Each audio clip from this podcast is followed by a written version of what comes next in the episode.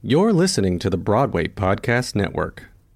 Why don't you introduce yourself and be like, "Hi, this is my name, and this is what I'm." So Arpita is doing. I just like said I wanted you to introduce yourself. Never mind. That's gonna be edited out. Bleep, bleep. This is East Side Story, and I'm your host, Chiang Ung. Each week, I sit down with an Asian or Asian American artist working in the New York theater scene, and I excavate their life story. How they grew up, how they got their start in theater, as well as projects they've worked on and upcoming work that we should anticipate. This week's guest is Arpita Mukherjee. She is the artistic director of Hypokrit Theater Company, the book writer of Monsoon Wedding, a 2018 O'Neill Directing Fellow and Lincoln Center Directing Fellow, and her resume is basically too long to list. I am working with Arpita on my musical, The Golden Threshold, and her relentless insight into dramaturgy is remarkable. I'm extremely thankful to be able to call her my collaborator and friend, and it's a gift to be working alongside her. Hi, uh, my name's Arpita Mukherjee, and I am the artistic director of Hypokrit Theater Company and the founder. I always keep forgetting that. It's like I'm, I was hired or something, but I'm uh, the founder and artistic director of Hypokrit Theater Company. I am also a director, um, and I work on primarily new work, uh, new musicals, and new plays. Uh, yeah, that's kind of what I, I love do. that you're like so nervous and you're like fiddly. I don't like talking about myself specifically. But Why? You're so amazing. Like you do so much good stuff, and like you need to talk about. People need to know who you are. Yeah. Yeah. Okay. I'm here. I'm not scared at all. Let's dig deeper. Um, talk a little bit about uh, your childhood. So how, wait, before that, like how long have you been living in the city? You know, I just, someone asked me that a couple of days ago, and I was like, oh my God, I've been living in the city for eight years. Wow. And where did you move from? I moved from DC, um, Oh. DC area, Northern Virginia to be specific for those Nova folks out there. yeah. And so eight years. And um, how do you find the city? Do you like it? Uh, yeah, the city is my home. I mean, I'm a New Yorker for the good and the bad. Like I say that as like kind of a matter of pride, but also just like I think the city encompasses both whatever strengths I have, but also my flaws. So I say that not as like badge of honor, but just like a reality that th- th- this is my city. It's where I feel most at home. I feel really neurotic and out of place in most other places. Um, with the exception probably being mm, Bombay is probably the other place I feel Mumbai uh, closer. Doing But- too much golden threshold. yeah. uh, but um, but yeah, I love it. I love it. I never want to leave. Okay, let's go like all the way back to like early Arpita times and like Yeah, early times. um, where did you grow up and uh, how big was your family? What was that experience like? Um, I grew up. I was born and I grew up in New Delhi. Um, and I mean, I lived in a nuclear family. My my parents were living in New Delhi, but were part of a much bigger extended family, uh, which was sort of all over the country. I mean, I'm Bengali. I'm from the eastern part of India, uh, but uh, my family was partly in Calcutta, partly in that at that at that time in Patna. But uh, and it was we used to get together for holidays, but I was to say I was definitely New Delhi kid. Um, and uh, grew up really like Anglophilia upbringing, like reading Charles Dickens, Enid Blyton. Um, but it was a very performing arts loving family and arts loving family where we went to concerts, uh, listened to Indian classical music. Um, and I studied uh, singing with my grandma, uh, Tagore music, Bengali music, and um, and like my dad was really into films and music and theater, and uh, so it was just a I was just from a very young age very exposed to the arts. Um, all I mean, in Delhi, the culture was not as arts oriented as my family, who was from Calcutta. So every time we'd go visit, they, the kids never had time because they would go from school to like drawing, like art class, and then like music class, and then dance class, and they're like, "What do you do?" And I was like, "Watch TV." uh, but it was my family was very. Um, very artistically inclined and it was that was made up a big part of how we interacted and hung out with each other so i think that's something even though nobody did it as a profession um, it was really something that defined how I identified as a human being was the arts were a big part of my life. Do you have siblings? Uh, I have one sister. She's a doctor. She's the good one. uh, and uh, but yeah, uh, but we also dance. So when I got married, she did an Odissi, Odissi dance, and so you know, it, it, it's also it's it's a kind of a stereotype. I remember people telling me like Indians do everything, and I was like, well, arts are just like a part of how you interact in your community you dance you sing um, so i think it's it's a part of everyone's life yeah When did you move to the States? I moved to the States in 96. Oh, wow. That's a while ago. 96 now. Oh, not that long ago. I mean, it was long ago. It was like 23 years ago. 23 years ago. Wow. Wow. Wow. Mental math. Hashtag Asian. I, the funniest thing is, I was just to say 13. and then I was like, how old am I? how could I have moved here 13 years ago? Doesn't make sense. Yeah. So, did you go to school here as well? Like, like, did you do um, part of like your? I don't know what the system is in, in India. Is it primary, secondary, or is it like elementary, high school? Is, is it it's, American? it's system? primary, secondary. It's so the British you- system. Yeah, it's a British system. Um, I came here in. I was still that was still elementary school Mm-hmm. here.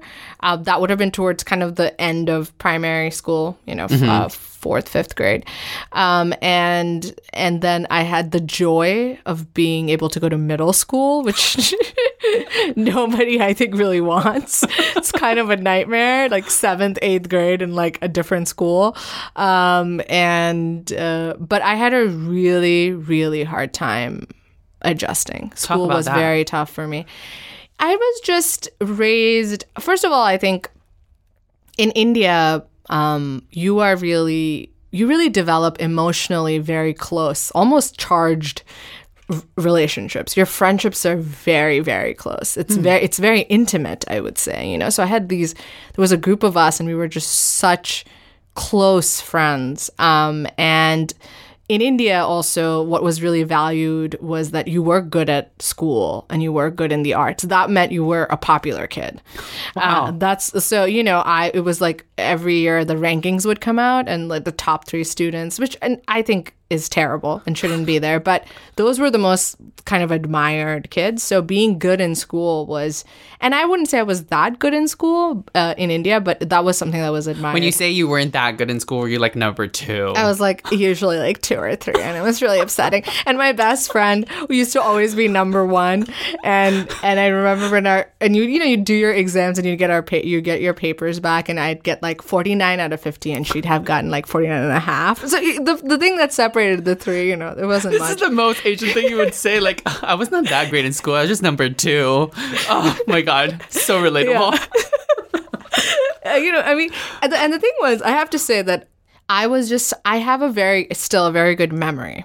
And so I was a very, very indisciplined student. I just did not have any discipline and uh, no. And like- she still got 49 out of 50. so. But I had a really good memory, so I would just I would just be able to remember things really well. But um and you know, you were really supposed to excel. You Mm-hmm. you were encouraged to excel, not fit in. I know people may not think that about um Asian communities, but the thing that drives us that everyone's like there's million a billion people like you. So you have to stand out. right. Um, and when I moved to the US, it was immediately, I was a, you know, still had an accent, um, obviously dressed in a certain kind of way. Also, in India, you have uniforms, so clothes are not, you don't think about what you're going to wear every day. It's not, you know, and it, already at sort of like 10, 11, there's fashion, there's like what brand you're wearing. I mean, it was very, very culture shock in a way that I just I just knew how to like go to school, hang out with my friends, and study. Like Right. those were the pillars of my life. Not like so, so Asian, but also so true. I mean, Singapore is also a British colony, so Hmm. we had well was a British colony, so we also had uniforms. We also had like structure and rigor, and of course, everyone expected you to excel in school. But once again, I think I mean we're not going to go into that, but like the whole idea of like standardized testing and like. Yeah. That is a certain way of doing things, and mm-hmm. I think it worked for certain people, but it definitely didn't work for everybody. But I mean, if you succeeded in that, you would find, you know, quote unquote, a success, right? Yeah, yeah. In in in the society that that we were in. Yeah. So I think it's that's something very similar. yeah To Singapore. yeah i think um but here i felt that there was an inc- i was very ahead in everything when i came to the us super ahead in math i was also a really fast reader because you just had to read and memorize so much more in india. I was just used to read you know the homework assignments. I'd get home and like in an hour i'd be like done. And my dad was like you know so um, but you know what happened is I was so ostracized for it um, and so disliked for being ahead or raising my hand that I forced myself into being more mediocre. Oh my god. So by in about a year and a half, I was just like everyone, you know, I I didn't I didn't push myself because I think I've always been someone that I I think that's why I do arts. I need community and uh, people around me to thrive. I'm not kind of like, you know, a loner and I'll just do my own thing and just be really great at it, which a lot of kids, I kind of envy those kids because I think I came really ahead in things, um, um, in, in especially school, but just had a real intellectual uh, curiosity that I kind of instead was like, oh my god, if I like vacuum, I remember we, my parents used to have like, okay, if you want to make more pocket money, which was like not is not a thing in, you know, the because I wanted to go shopping, they were just like you have to. And there was a dollar we'd get if we vacuumed the whole house. So my sister would just keep vacuuming the house over and over again, just so we could buy like at that time it was Abercrombie or something. I mean, we had such like when I look back at it, I was like, wow or i could have just read more books during that time but did not uh, so i you were becoming more and more American. I was becoming very like more and more American. We'd watch all the TV shows because so that our accent would go away, you know, and things like that. And and I had then also completely lost touch with sort of like more the classical arts, Indian arts. The only thing I stayed connected with the whole time was Bollywood. I never lost Bollywood. It was like the one thing that I I would still watch every Bollywood film. It was Why- the only why? thing would I don't know. I've always just been really facet. It was always such a dreamscape in a way, or or maybe it was it was Bollywood films were just still helping me escape how lonely I felt here. Mm. It's probably what it was, and it was a way to connect with culture that was most accessible. It was also the thing I think people don't realize about India is that every Indians are super diverse, you know? And I came from a particular Bengali, really traditional arts, you know, classical arts culture, but most of the kids I was meeting didn't come from that. They came from more like Bollywood or folk or, you know, kind of, uh, and so what our common language even for as Indian Americans was hey did did you go see this Indian movie with you know all the all the parents and the kids would go to the local Indian movie theater and watch it and you know. So it was also the our shared experience despite we all spoke different regional languages. So it was like this one thing that united us.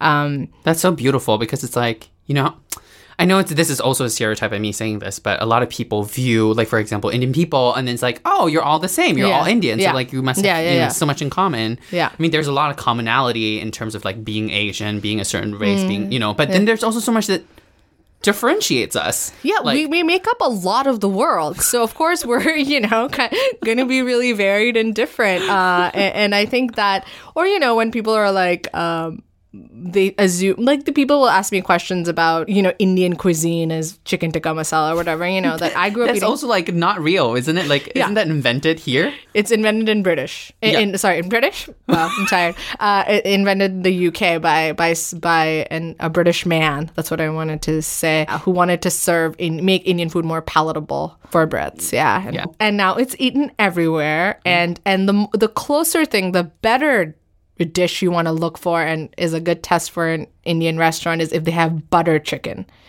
Butter chicken is a North Indian dish that is par like far far far far far more delicious than chicken tikka masala. You heard So, it here first. Please look for that in an Indian restaurant. and if Don't- that doesn't pass the grade, then, like, then don't, don't, there. go there. Don't go there. Unless it's a buffet. Cause then the quantity and the variety will make it. But like, look at their menu, and if they don't have butter chicken and they only have chicken tikka masala, I Avoid don't know. it I may be, I may be like talking smack about some great Indian restaurants right now. But yeah, It's great. And so, tip, a pro tip. so um, you went through high school, middle school, Yeah. high school here. And did you do a lot of like performing arts, like American performing arts when you were in the high school? No? No, I didn't do. Well, I took a I took a drama. I took drama in, in middle school, um, and I my great my best friend in middle school was uh, Christina Gaddy, who now sings all over the world. Shout, shout, shout, shout out. What? yeah, what? Christina, you're she does postmodern jukebox. yeah, um, she was my best friend in middle school. That's amazing. And do you we- still keep in touch? Yeah, we totally keep in touch, and she and we used to talk about musical theater a lot, um, and theater, and she she was kind of really a fan of old Hollywood films, you know, and I realized that many Bollywood films were plagiarized from old Hollywood old Hollywood films through uh, hanging out with her. But we used to like, uh, you know, and that was that was sort of um, some connection I had, but I was very much supposed to become a doctor. It was it was ordained. I was good. I was good in science, math. I wasn't bad at it, so there was no reason to really um, not do that. But I wasn't excited by it. But it was only high school, kind of late high school, that I felt that. But I had no idea what to do because there was no one that looked like me Right. doing it. That is so interesting because this is like so real. I mean, I mean, there are people who look like you when you're back in your home country, right? Yeah, Like, I mean, yeah. everyone in India, it's kind Yeah, of like a homogenous yeah. society where like the people you see in the media there are, Yeah. you know, Indian people. But like in America, that's a completely Yeah, different yeah. situation. Yeah. And same, like I definitely excelled in science and math, and I was like supposed to be a lawyer. Didn't do it. Like that was like the first blow to my parents. yeah. And then like went into like the whole like it's crazy. But I'm I'm also like, is it very stereotypical? Is it like because we're Asian, that's why we have to like be doctors and be lawyers? Is that like I know it's a huge stereotype, but then part of the stereotype is that it's true. Like Yeah, I think part of that. Uh, I, I think what's worth investigating in that stereotype is why that may have come to be, you know. And I think part of that, part of the reason for that is how um, we come mostly from colonized nations. You know, we come mostly from nations where they saw that there were certain positions of power. You know, in India, there a big thing is becoming an IS officer. It's sort of like a civic government position. what is it called again? IS officers. They're sort of like it's like you take a civil service exam and you and you can do it. It's they they also kind of like run. I, I'm probably messing this up. I probably don't know this exactly, but they're also kind of like run the police departments and the sort of like criminal investigation department. And you have to do really well on certain exams to do it. That's a hangover from the British, hmm. but is still really in, in a in a place where you would say doctor, engineer, doc, it's really that's a really really important Hey, it's Kaley Cuoco for Priceline. Ready to go to your happy place for a happy price? Well, why didn't you say so? Just download the Priceline app right now and save up to 60% on hotels. So, whether it's Cousin Kevin's Kazoo concert in Kansas City, go Kevin, or Becky's Bachelorette Bash in Bermuda, you never have to miss a trip ever again. So, download the Priceline app today. Your savings are waiting. Go to your happy place for a happy price. Go to your happy price, Priceline. Um, that is so interesting that you like highlight. I didn't even think about this. I'm thinking a lot about what you just said in terms of we come from colonized nations and it's a leftover situation mm-hmm. because we're seeking that power, that control, Yeah. and Yeah. and that's like the path towards success because that seems like what is successful. That was that was literally left behind by the British. Yeah. Yeah. Very interesting. Yeah, I think and and you know, uh, financial power, right? Um is is something you- you want to seek. And and so I think that's really where that comes from. It's not just some like ordained genetic thing that like Asians want to be, you know, that's I, I think it's worth investigating uh, it's an easy stereotype to make when you've been the community that has had the privilege to choose whether you wanted to be doctor and you know what i mean?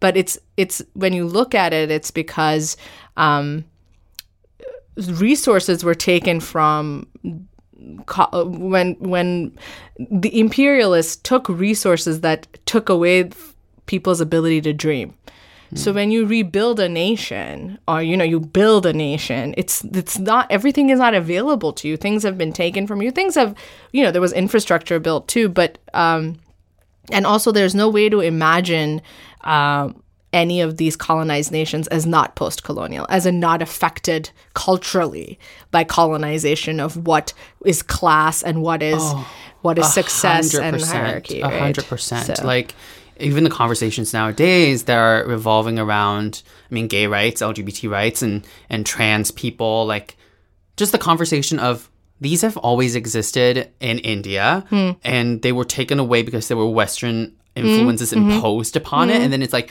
the West tells you this is wrong, Yeah. and then you adapt, you like you adopt that, you know, that thought process, and you'd be like, oh yeah, that is wrong, and you you have laws that are that are you know residual from the British rule, and they are still in effect in some countries, aka Singapore, and mm. and then India just like mm. recently, you know, decriminalized homosexuality, and that's very interesting that a lot of people are like, well, it was never criminalized to begin with. It was because the West came in and criminalized it. That's why there's this whole process, right? So it's like it is kind of like the process of like decolonizing. Yeah, yeah.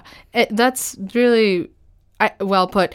People talk about this with India and, and, and gender, of course, too, you know, um, rights for women.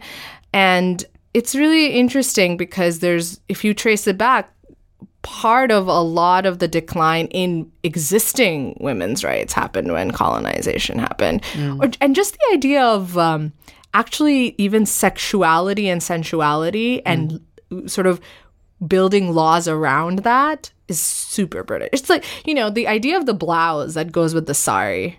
I love telling the story because like saris were never supposed to be worn with blouses. The Brits invented the blouse because they got too distracted by the women in saris, you know, without wearing blouse. So my, my- there's all these beautiful photos of my grandma just like wearing a sari. She's not wearing a blouse, you know. Mm-hmm. And so and like that's where the blouse you know to where it under it comes from. So the idea of even legislating a woman's body um is is is it's definitely very very colonial. Oh my god, I'm just like having like kind of like an epiphany in terms of like how many countries have Brit Britain personally affected, e- uh, even America, right? Like just like across the world, how many countries who are now sovereign they have literally affected. But I wouldn't say like it's all for the worst, you know, like.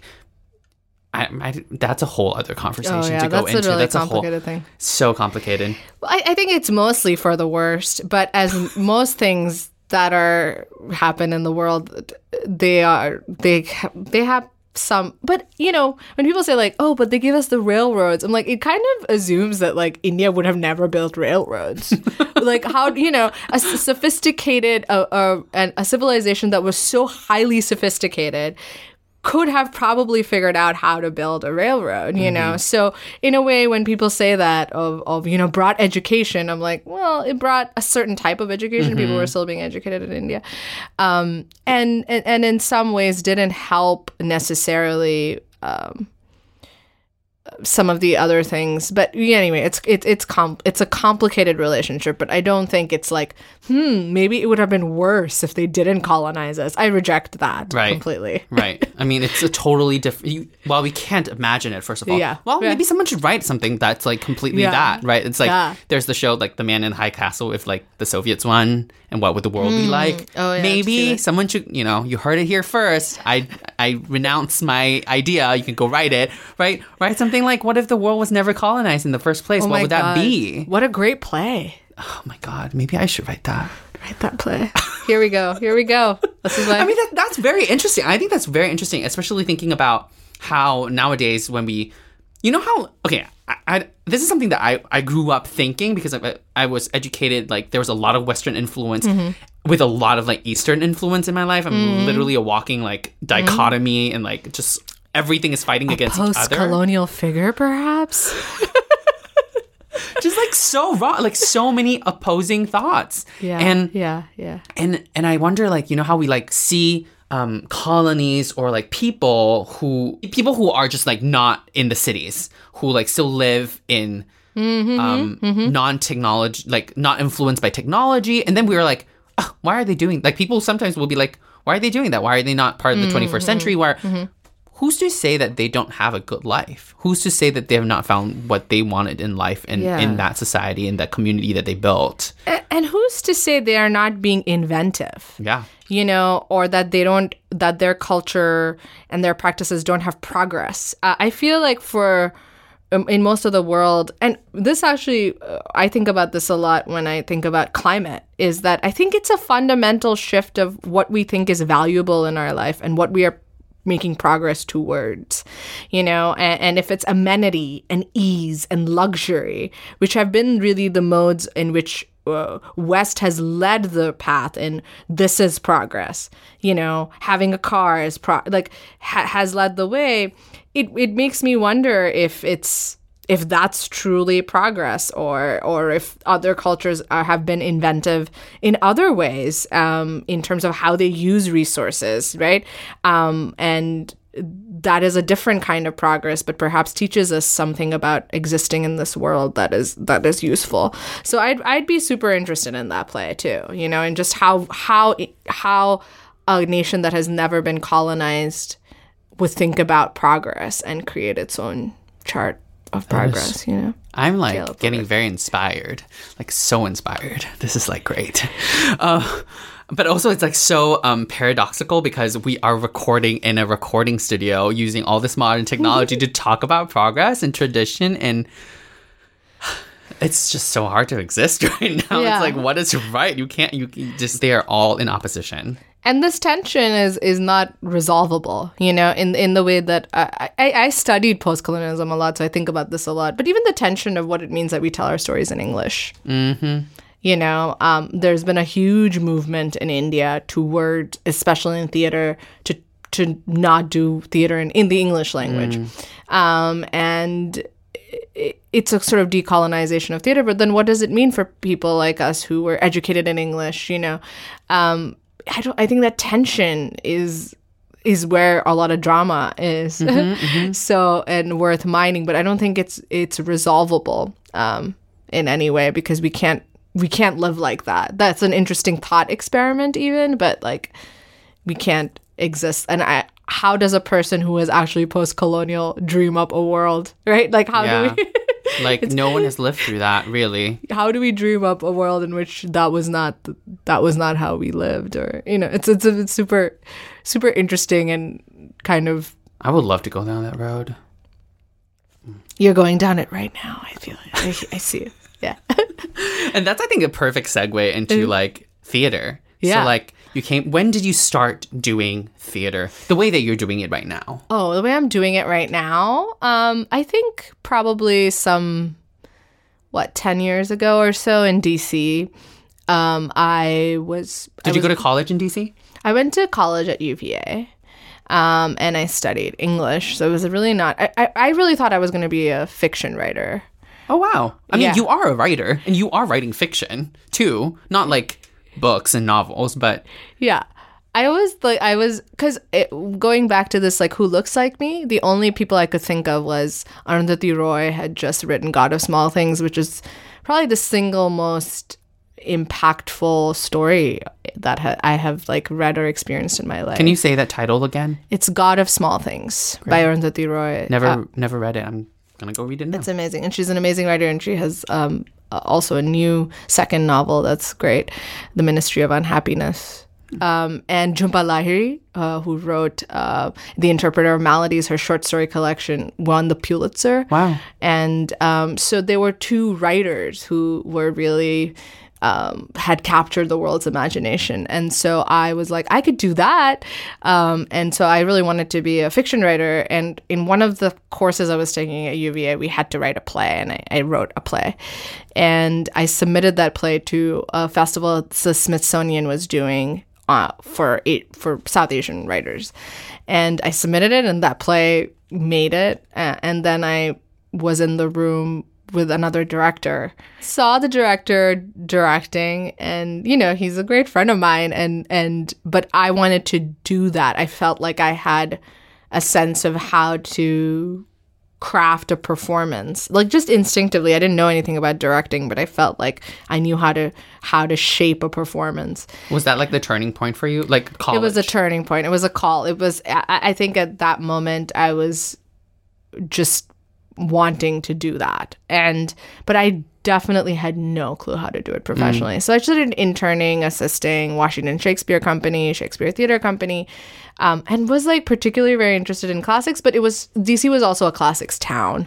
So it, it you know at that time of course. Um, so that was sort of what I did, but very quickly I, I decided that I, there was certain stories I wanted to tell, and so I started a I started a company, and you know a lot of the the community who had those jobs, you know, who were doing theater as a hobby. Well, they had great jobs. They were making a lot of money.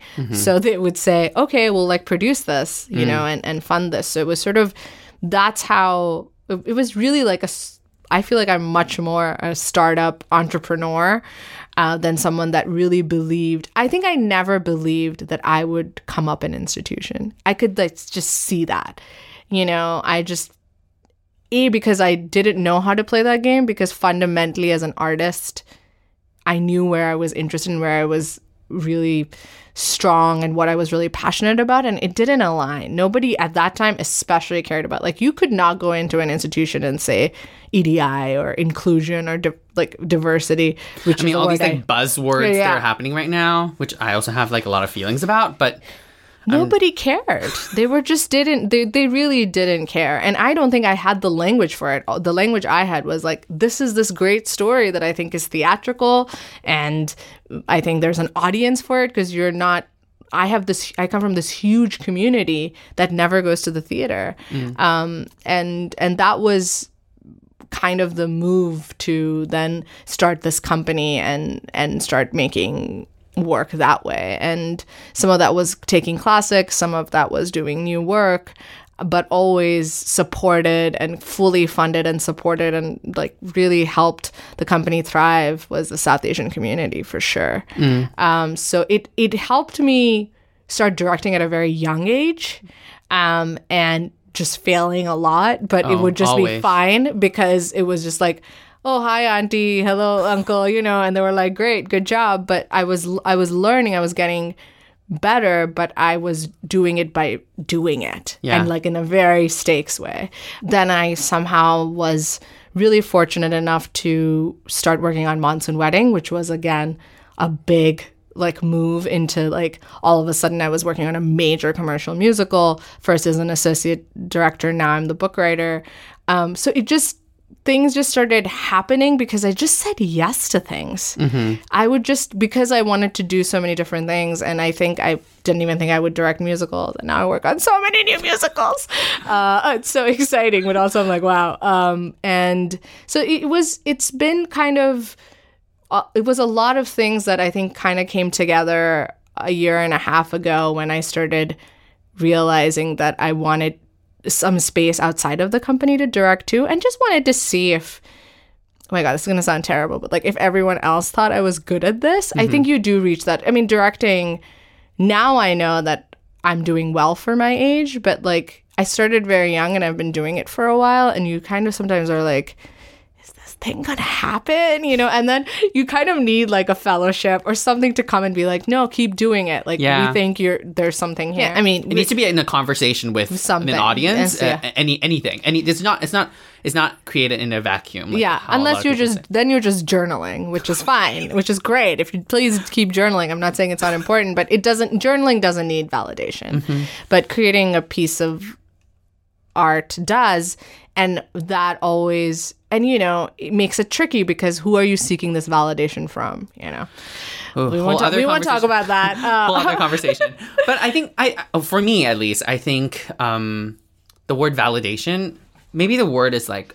I love to use the word conversation. I love to use the word Mm-hmm. conversation because I, I personally don't need to be validated by an audience, but I want my work to have a conversation, to start a conversation, to engage in Mm. a conversation Mm-hmm. with whoever who's seeing the work, right? I So- thought we were getting real in this podcast because I, definitely seek validation, being, re- you know. But I think what has changed for me is who I seek validation from. I've realized that now I have a group of people that I will go to and be like, because my work is rigorous. Uh, But the only way I can enact that rigor is if I'm getting feedback about what my work is doing and how it's it, it's operating. Um, and but now I know who that is. Right. I mean, as a It's- young artist, it's very hard to do that because it's like you hear all these feedback from all these places Yeah. and you're like, you want to incorporate all these things, Yeah. but truly, how many of them do you really want to listen to? And how many people do you respect enough to want to listen to their stuff? And, and really, I think it all has to do with trust. Hmm. You know, if you Mm-hmm. don't, you have to trust this person enough to be like, give me the tea, give, like, tell Mm-hmm. me everything that is good, that is bad. And, Yeah. and sometimes it's hard to get that kind of validation once again, right? Quote unquote validation from people that maybe you don't completely trust and maybe you shouldn't be listening to that. And I- yeah, whose whose whose own agendas might are are different or their own critical framework. I mean, that's something we're talking about more now um, than we have before, which I really appreciate because you know you do. Everybody has a critical framework. yeah, everyone has personal biases. Everyone comes from, you know, you bring literally your entire life experience into the room when you're critiquing something that like doesn't do I want to do I want all that baggage yeah. when I'm looking at the Well, work? and, and if you just realize, you know, I mean, we just had, uh, we just talked about the golden threshold, and I said, this is my critical framework. You know, if you, if someone comes to you with that, you know what their point of view is, and then you can listen or not. But it's not about, um, it's not that my critical framework. d or that it doesn't exist. I feel like we've been operating in a world where like critics or, or gatekeepers have some kind of understanding of what good work is that is not tied to what their understanding of what good work oh, is. 100%. Um, and it- so so I just think like that's that's something I've kind of evolved to to and not that everybody I want to hear from has the same of course they don't but that I I've kind of cultivated a community where I know we'll give you different viewpoints. they'll give me maybe- different viewpoints but the viewpoints I I want and and I know will be and know what I also recognize what I'm trying to do right? Like we learn to give feedback that way. What is the project of the piece? Instead of I think it should be more the story of mom because you know I see mom in I see myself in mom. I mean, going down this like critique road, I think that is something that not everybody's equipped with. Um, but I think it's a learning process because I think a lot of people don't have experience talking about new work. have yeah. ex- literally, the point that you just made was so important. What is the intention of the writer? What is the intention of the creator? And whatever you're saying, does it serve the intention or not? And also, as the person receiving the critique, you have to also process that, right? It's like, Yeah. is this going in line with what I'm trying to accomplish? Or it's going against the grain. If like someone tells you this should be about this complete other thing, and it has n- literally nothing to do with what your intention is, maybe you don't want to listen to that. yeah totally totally There, it, but it's also really hard to like toe the toe the line of like I am just adamant and like so stubborn to listen to any critique and being like this is what I'm trying to go for and whether I'm successful or not. Mm-hmm, I think mm-hmm. those mm-hmm. that makes it I think I always I always say this but like writing is easy. Anyone can write, but not everyone can rewrite, and not mm. everyone can go through the writing mm. process and ex- literally examine every single word that you put on the page, every single detail that you're trying to go for, and accept accept the critical eye on the work. That was a lot. I want to say like that was a lot, wasn't it? Like yeah we got like into colonialism and shit you said deep I was like okay but if you had to give yourself an advice, right? Like if you think about little Arpita who just moved to the mm. States, you know, 23, that was what we said, mm-hmm. 23 years mm-hmm. ago, what would you tell her? Oh my god. That's such a hard question. I don't and there's so much actually I'm having tr- trouble whittling it down. I think what I would tell her is that she doesn't need to be like the pretty blonde girl. Hmm. I think that's what I really wanted. I really wanted to be like I remember all the popular girls' names. I really wanted. I, I it's so like I feel like it's a. po- I don't know why I'm even sharing this. I don't even think that many people know how badly I wanted to be po- a popular girl. I think that's human. You It know, was- like I- I- validation. it goes back to validation, doesn't it? And me, and like as I'm talking about this, I'm like, oh my god, what does this mean about my life right now? Do I just want to be a pop? Like, is this? Oh my god. Okay, I'm stressed. But no, but you literally just said you don't have to be yeah, you don't have to be that blonde popular girl. Yeah, I like colored my. Oh my god, I did so many crazy things. Uh, but yeah, I think I was not even like a popular Indian American kid. I, I remember wanting that really bad. I remember I'm not gonna call her out because she's not my. We're not close anymore. But like it was just like popular girl, and everybody was like wanting to hang out, you know, and um uh, with her and and I felt like my life was very wrapped around still academic success but it was you know it was lonely. And then I started kind of becoming friends with this kind of she's still my best friend Taz. Uh you know and this kind of like group that was like kind of rebellious and like you know didn't like really care about school like skipped school all the time. And and it's like when I found my kind of family you know my first kind of friend group and it was like great but i was still kind of young. At they, they were like seniors and they were you know graduating. So i started like going to clubs like drink. I i was a bad teen. I was I like love that. a rebellious terrible teenager. Like i can't like i think my dad still looks at me sometimes and he's like you did something like with your life? Because I would skip school. I was, you know, come home super late, curfew, like just absolute terrible rebel. Do you think that was like in an attempt to fit in, basically, Yeah. like medi- like making yourself mediocre, and then Yeah, like doing all these things that what you thought would make you popular? Yeah, and hurt my parents mm. terribly, you know. I got a job. My dad just wanted me to excel. Mm-hmm. He he would always tell me that he was like, "Okay, even if you want to be, you know, do the arts, I'm not seeing you like do things towards that, you know. It it was more that you're just you're rebel without a cause and and and what are you what is it that you're really like running towards or wanting? And I, I didn't know i think i was just like wanting to that momentary of like oh my god what if i got invited to all the parties you know? And kind of thing that i was really more i started driving really f- i wanted all the things to be cool like that was really what i wanted and once i became friends with taz and that crew it went it started going away and then by the time i went to college it really by the time i went to college i was just like oh, that was dumb, you know? Um, It gets better, guys. it gets better. it gets better, but like just know that that thing is that piece of it is and but I think it was as an I was missing the intimacy had in India with friends. You know, there was just a there's a lot about coming from somewhere and then trying to find your way in a new country that is deeply challenging, emotionally deeply challenging. That you know our parents can't understand. That was another thing. Like I don't think my parents Because it's a whole different experience. it's a whole different thing. Because They they're are- going through an immigrant experience of their own. they're going through their own thing and they can't understand you know i remember oh my god this memory because you know it was my parents were they were getting their masters still so they weren't you know in in jobs yet and so you know they bought us clothes from kmart walmart and i remember just coming home one day and just like yelling at my parents that they had humiliated me in school you know because of and now i'm like I don't care like what I put on my body. Like I care about, but not about brands. And I think it's it's why specifically even now I'm very like not brand conscious at all. But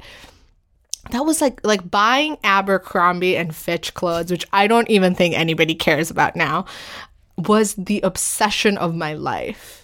That once again, I think that's so American, right? The Yeah. materialism, the wanting to fit Skechers sneakers. Oh my god, Skechers sneakers. Like they it was so I now I think like, oh my god, I'm so but it it's you know, a lot of my friends have kids and like I look at these kids and I'm like, oh my god, they're going to grow up and like th- this American school experience, the fact that so many teens are in so much heartache, like I get it. I was so I felt so isolated and alone, like so much. It was really, really a really troubling, a really hard time Yeah. of my life, which could have, in in a way, gone many ways for me. But um, you know, I think if it hadn't been for my actually this group of friends, uh, Taz and them, it may have been like really, really dark for me. But they kind of kept you know, I kind of had a community. And by the time I went to college, like I, I was fine. But That feels very much like New York too, right? I, I think like New York, yeah, the experience in New York, Yeah. at least from what I've experienced so far, it can be very isolating at times. Yeah. And it's like about finding your community. it's about yeah. finding the people Yeah. that you care about that will care about you the same way that you care about them. right. And it's and it's really hard being an artist in terms of like, oh, how do you draw the line? Like I want to care about the people that I work with as much as I want to care about their work. Totally. You know? Yeah. And and that's the only way to be, build community, I think, at least. Yeah.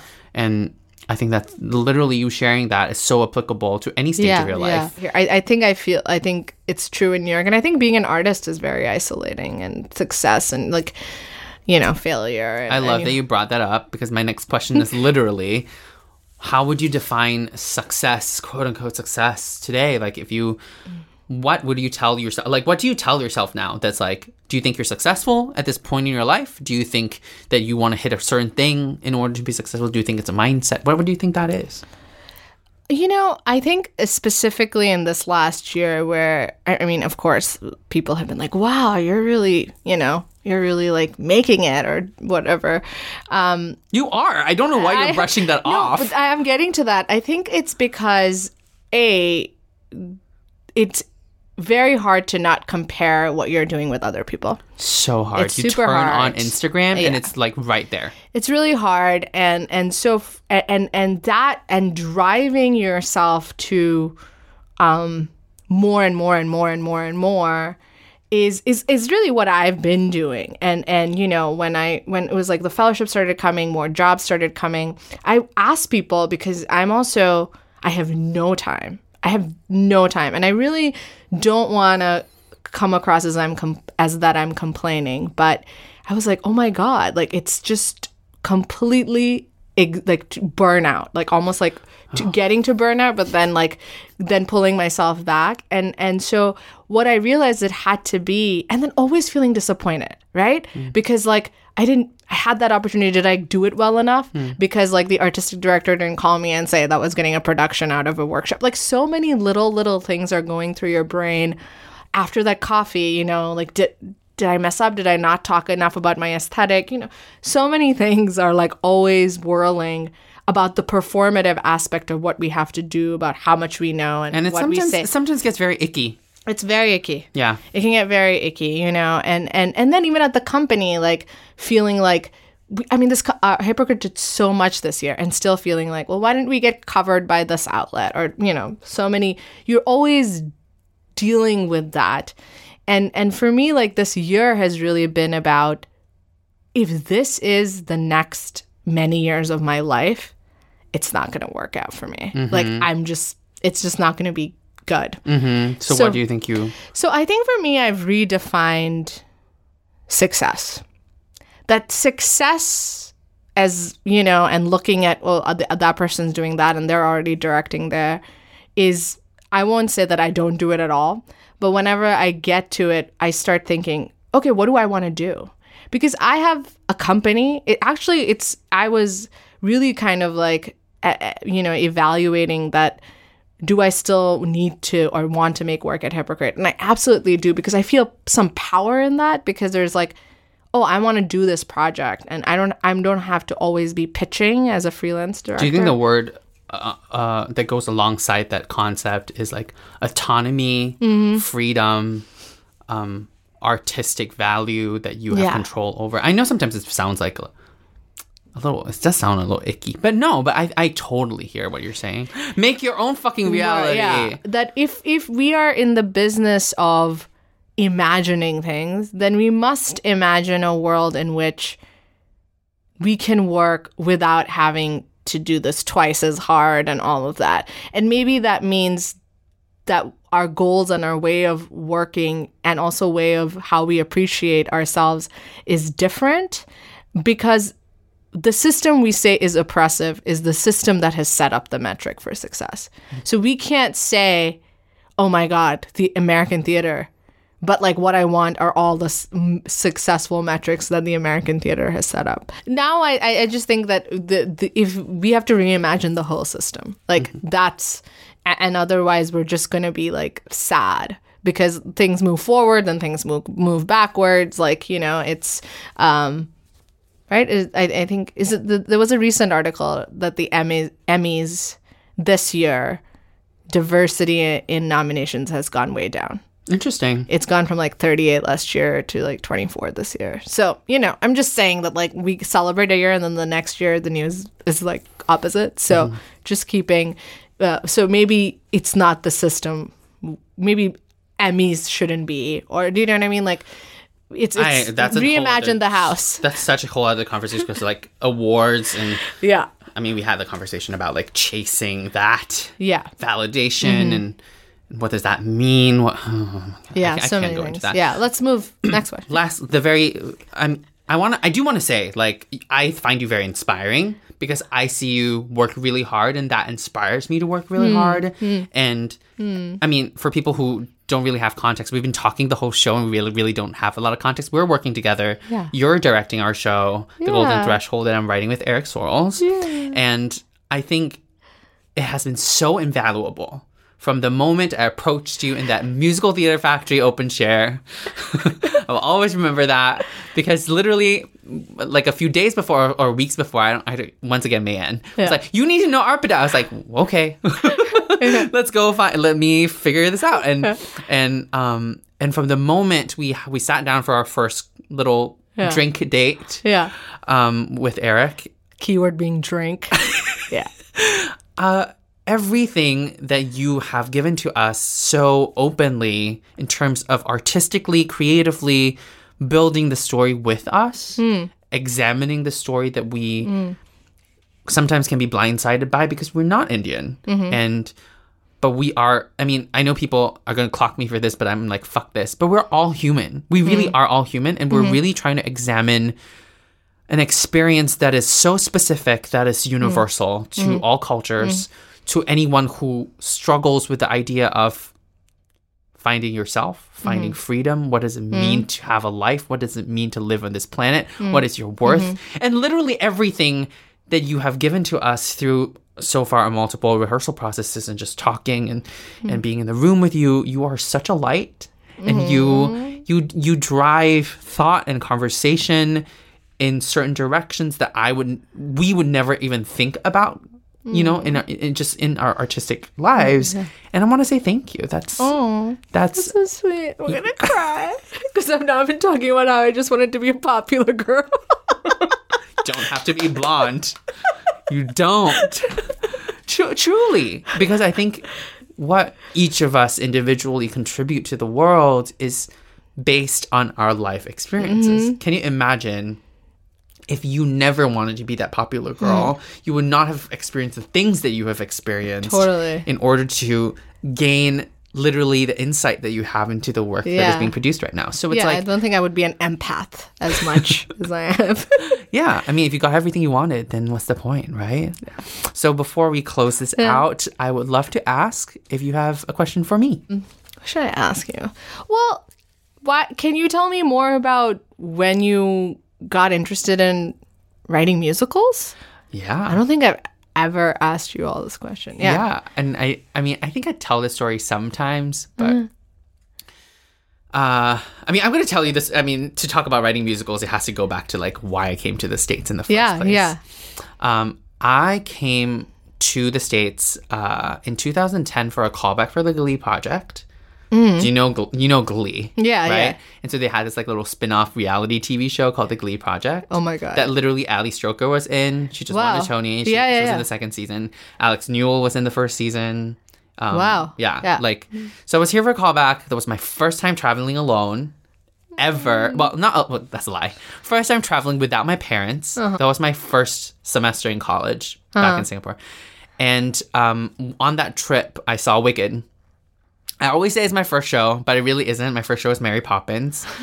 But Wicked was the first pair of Broadway tickets I ever bought. And so mm. I sat in that theater. Mm. I saw Elphaba singing. I was crying while she was singing mm. Defying Gravity. My friend was sleeping right next to me. and I said, This is what I wanted to do. And I never thought wanting to do this. I mean, I, I was an actor. I mean, I still am an actor, but not actively pursuing that. But writing came a lot later. I think in in college, one of my professors, I'm going to shout out to Michael Wartofsky. He teaches musical theater writing, and he graduated from this program at NYU uh, a while ago. And he he really inspired this entire like my entire college experience was kind of revolved around musical theater. I've never been exposed to musical theater as a child. I grew up knowing nothing about musical theater. Um, I've never seen a show in my life like a like a theater show in my life. You know, kid. Sorry, I'm gonna. But it, this is such a common story It's with crazy. POC writers or immigrant writers, where like I had no experience with them. you know, it's so interesting. Anyway, go ahead. I mean, like Singapore's theater scene is, th- it's, gro- I want to say it's thriving, but it's growing very rapidly. Um, but as a child growing up, I didn't even get to see Les Mis. Like I, I, I don't know what that was. Like I had no context of what musical theater was, and I want to say I always say that Wicked was a turning point because that whole experience in 2010 December hmm. was such a turning point for me that I got a scholarship. I actively sought out a hmm. scholarship to go to Berkeley. I actively figured out a way to come to America. I couldn't do the Glee project because I didn't have a visa. I mean, even if I had a visa, I don't know if I would have gotten it. But just like they were like, you don't have a visa, you have to, you know, get one. And I was like, what the fuck is that? And I was Wait, can't I get this job and then you give me the visa? that was what I was thinking. I was like, what the fuck? What are you talking about? And I'm no. so confused. No. And so um writing came a lot later in college while I was doing musical theater in college and I was doing a lot of like songwriting plus pop plus orchestration plus theater and it just like all came together. And after I graduated 2 years later um I was living in New York and I approached one of my collaborators with this project that has just been like sitting on my computer that was a college project, Eastbound that you mm, saw. Right. and we wrote it. And and i let me just say it is insane because i've first of all i've never thought of coming to america ever in my life. It was never in the books. Yeah.